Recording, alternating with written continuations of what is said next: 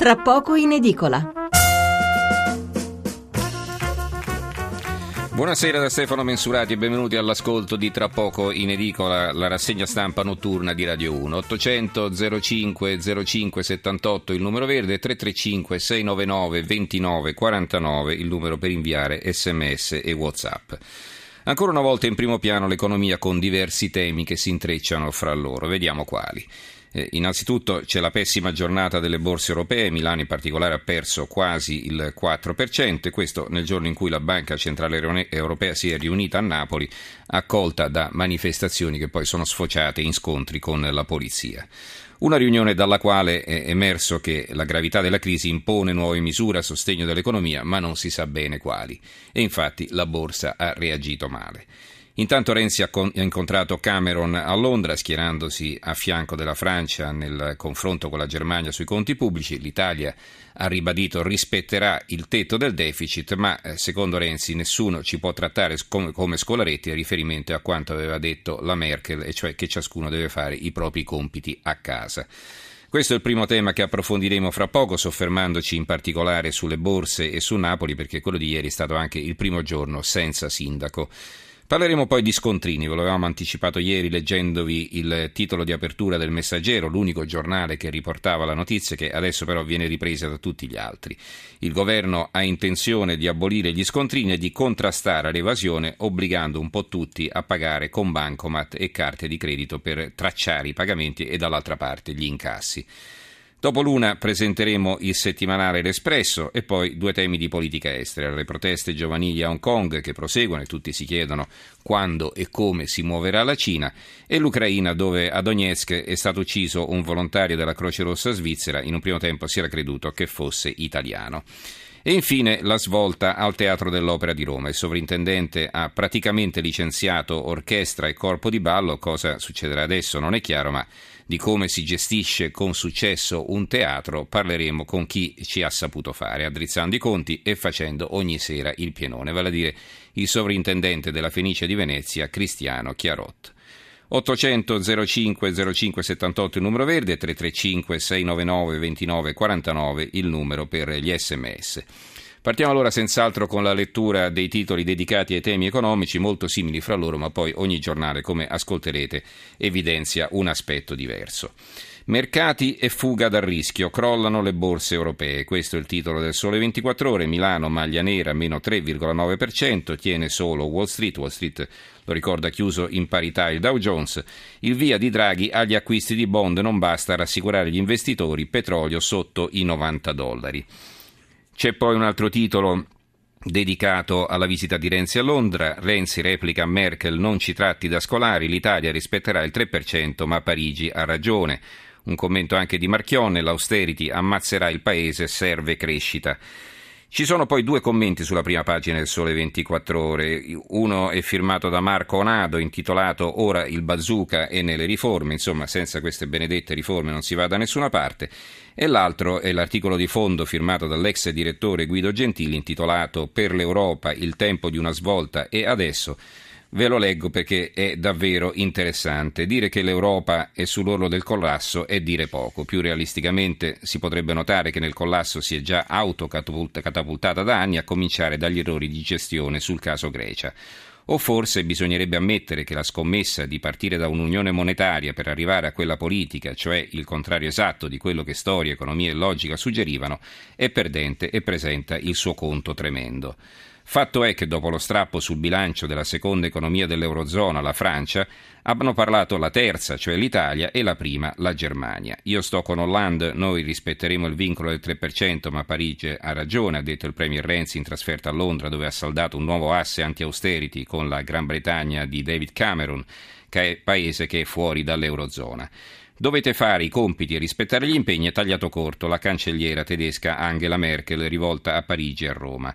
Non ci tratti da scolari, ha risposto Renzi. Ecco, questa è oggi l'Europa e non bastasse da Napoli è arrivata la conferma via BCE che la politica monetaria nell'Eurozona dei maestri e degli studenti discoli non può fare da supplente risolvere problemi che non sono alla sua portata, come più volte ricordato da Mario Draghi. I mercati hanno preso atto, Milano è caduta a picco. Delle due l'una, continua Gentili, o l'Europa, Berlino in testa, mette in campo una nuova politica economica che a partire dagli investimenti necessari e da una riconsiderazione delle regole di governance sia capace di ribaltare le prospettive dell'economia reale, o collassa definitivamente.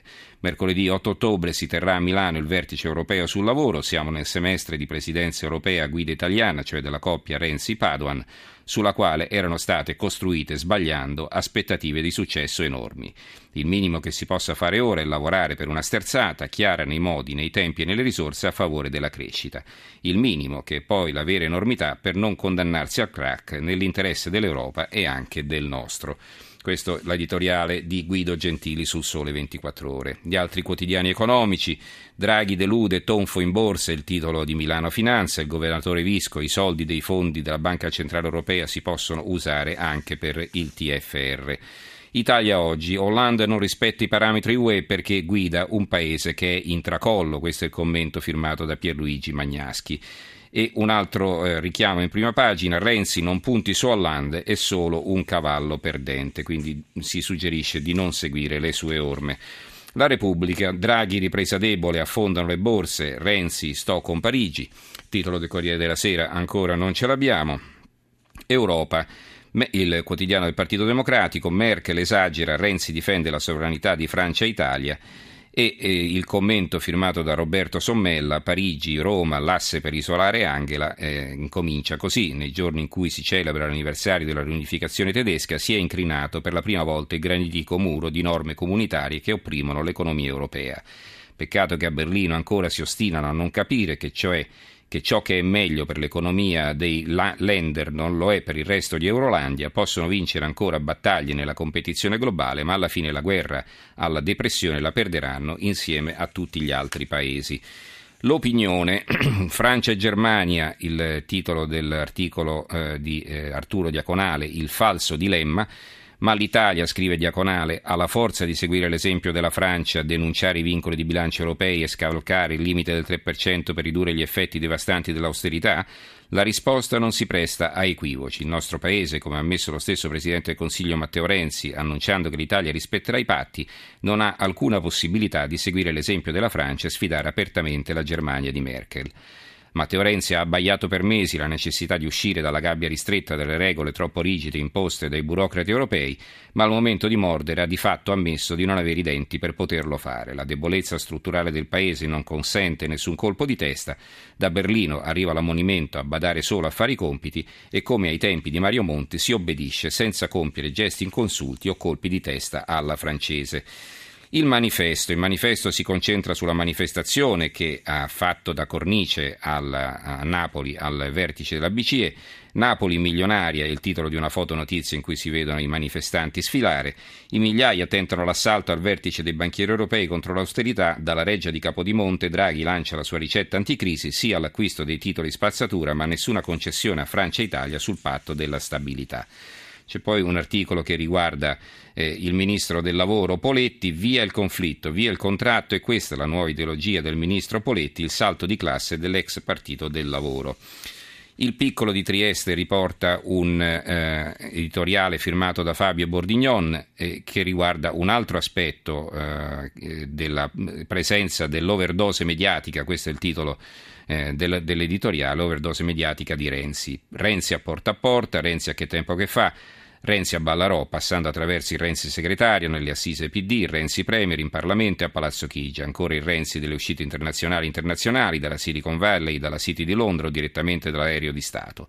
Una sola voce, un solo volto, quelli del Presidente del Consiglio, onnipresenti nell'ultimo mese, costantemente sotto i riflettori delle tv, ma anche dei new media e dei giornali. E si domanda appunto Fabio Bordignon se c'è il rischio di un'overdose renziana. È possibile che la sovraesposizione mediatica si riveli per il Premier un'arma a doppio taglio, finendo per intaccarne l'immagine e i consensi? L'avvenire è la BCE non basta, Draghi la ripresa senza slancio, le borse a picco, Renzi e Cameron contro Merkel, no all'austerità.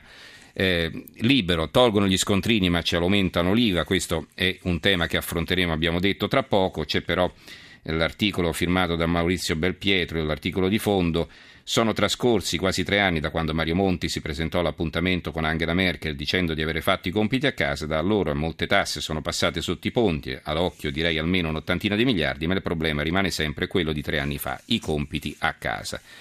Continuano a titolare sempre su questo argomento anche altri giornali, il giorno, la Nazione il Resto del Carlino, Draghi delude, borse KO, la Sicilia, Draghi la ripresa stenta, crollano le borse. Insomma, come vedete tutti quanti insistono su questo argomento.